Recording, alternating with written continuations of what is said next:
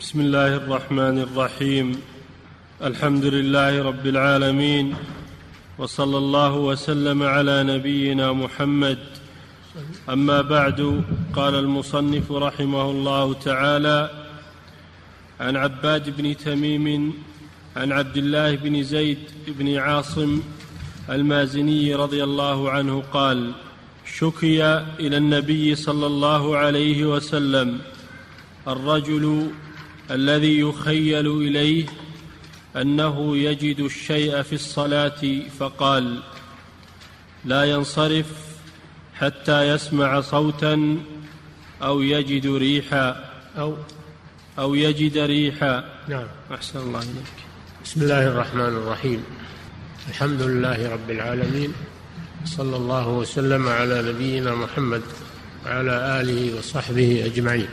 هذا الحديث عن عباد بن تميم التابعي عن عبد الله بن زيد المازني الصحابي أنه شكي إلى النبي صلى الله عليه وسلم. شكي هذا مبني للمجهول لم يسمى من الشاكي ولا يترتب على هذا لا يترتب على هذا نقص. لأنه لم يذكر الشاكي لا يترتب عليه نقص. شكي إلى النبي صلى الله عليه وسلم الرجل خيلوا إليه للصلاة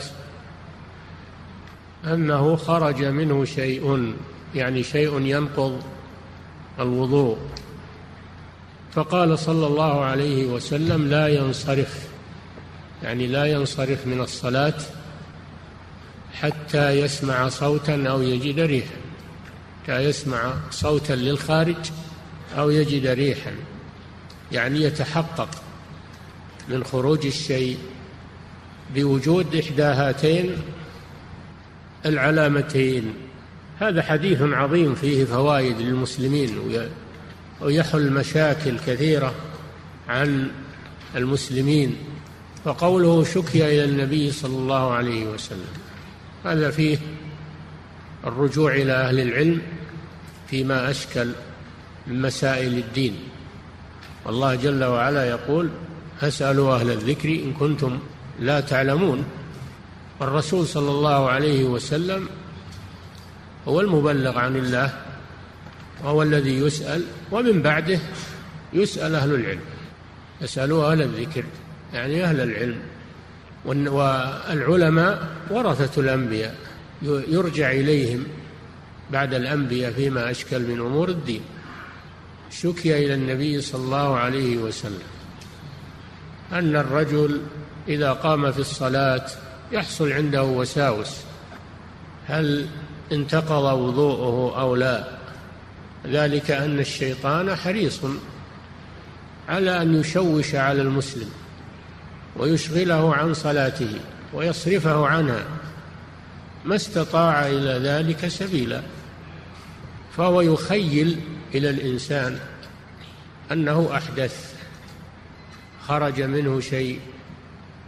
النبي صلى الله عليه وسلم سد عليه الطريق وأفتى بأن الإنسان يستمر في صلاته ولا ينصرف منها حتى يتحقق حصول الناقض للوضوء لأن الأصل الطهارة.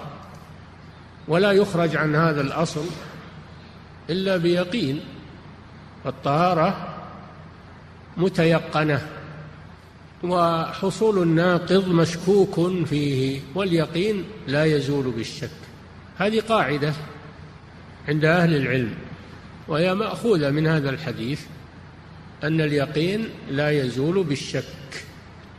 فمن تيقن أنه على طهارة وشك هل انتقض وضوءه فإنه يبني على الأصل وهو الطهاره ما لم يتحقق حصول ما ينقض الطهارة وكذلك العكس لو تيقن أنه على غير وضوء وشك هل توضأ أو لا إن الأصل بقاء بقاء الحدث هي لا بد يتوضأ لأنه متيقن أنه على غير طهارة. وحصل عنده شك هل ارتفع حدثه بالوضوء أو لا أو بالاغتسال؟ فهذا يجب عليه أن يتطهر لأن اليقين لا يزول بالشك. فهذا أراح الموسوسين الذين يحصل عندهم وساوس في صلاتهم وما أكثرهم ما أكثر الموسوسين الذين يأتيهم الشيطان فيوقع فيهم الشك. فالنبي صلى الله عليه وسلم أراحهم بهذه القاعدة العظيمة. والحمد لله لأنه يبقى على طهارته وعلى صلاته وأنه لا يلتفت إلى الشك. فإنه من الشيطان. وقد جاء أن الشيطان ينفخ في مقعدة الإنسان وهو يصلي أو يحرك شيئا من شعر دبره فيخيل إليه أنه أحدث يوجد عنده شيء من الحركة أو من النفخ أو غير ذلك. فلا يلتفت الإنسان إليه. ما لم يجد هاتين إحدى هاتين العلامتين. سماع صوت الحدث أو وجود رائحته. فحينئذ زال اليقين زال اليقين ووجد الحدث فينصرف من صلاته ولا يستمر فهذا الحديث فيه هذه القاعدة العظيمة. وفيه أن من تيقن الحدث وهو في الصلاة لا يجوز له أن يستمر فيها لأن بعض الناس قد يكون قائما في الصف يصلي مع الناس ومع الجماعة ويتيقن انه إن وضوءه انتقض أو يتيقن أنه لم يتوضأ من الأصل لكنه يستمر في الصلاة لأنه يستحي إنه يخرج. هذا لا يجوز لا يجوز له أن يستمر لا ينصرف حتى يسمع. فدل على أنه إذا تيقن ينصرف ولا يجوز له الاستمرار في صلاته. وهذا أجمع عليه أهل العلم أنه ما دام أنه متيقن للطهارة فإنها باقية ولا تزول بالشك.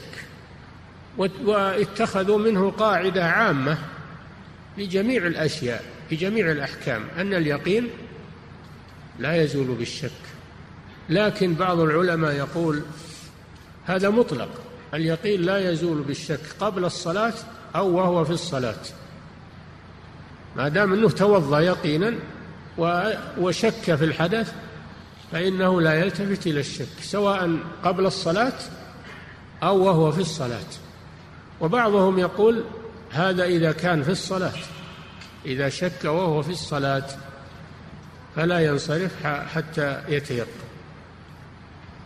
والراجح الأول أنه عام أنه عام سواء حصل الشك قبل الصلاة أو حصل وهو في أثناء الصلاة فإنه لا ينصرف منها. بينما بعض العلماء يقول إذا شك في الحدث فإنها بطلت طهارته. إذا شك في الحدث بطلت طهارته. وهذا خلاف الحديث. قالوا لأنه الأصل بقاء الصلاة في ذمته. نظروا إلى أن الأصل بقاء الصلاة في ذمته وأنه لا يخرج وأنه لا تبرأ ذمته من الصلاة إلا بيقين الطهارة. وهذا عنده شك. فرجعوا إلى أن الأصل شغل الذمة بالصلاة وأن ذمته لا تبرأ إلا إذا تيقن أنه أداها على وجه صحيح لا لبس فيه ولا شك وهذا عنده شك. فثلاثة أقوال في المسألة. قول الأول ظاهر الحديث أنه لا أنه لا يلتفت إلى الشك مع وجود اليقين سواء في الصلاة أو خارج الصلاة. قول الثاني أنه إذا كان في الصلاة لا ينصرف وإن شك قبل دخوله في الصلاة فإنه يتوضأ. القول الثالث أنه يتوضأ مطلقا شك في الصلاة أو خارج الصلاة. وهذا القول الأخير خلاف الحديث فلا يعول عليه. هذا القول الأخير خلاف الحديث فلا يعول عليه. والصحيح هو الرأي الأول. والحمد